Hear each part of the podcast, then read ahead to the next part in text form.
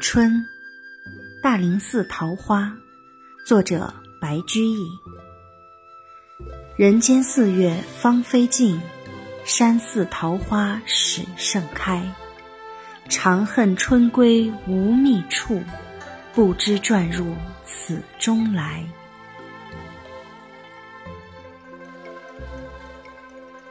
Peach blossoms in the temple of great forest.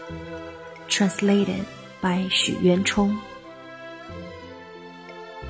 All flowers in late spring have fallen far and wide, but peach blossoms are full blown on the mountain side. I often regret spring has gone without leaving its trace. I do not know it has come up to adorn this place.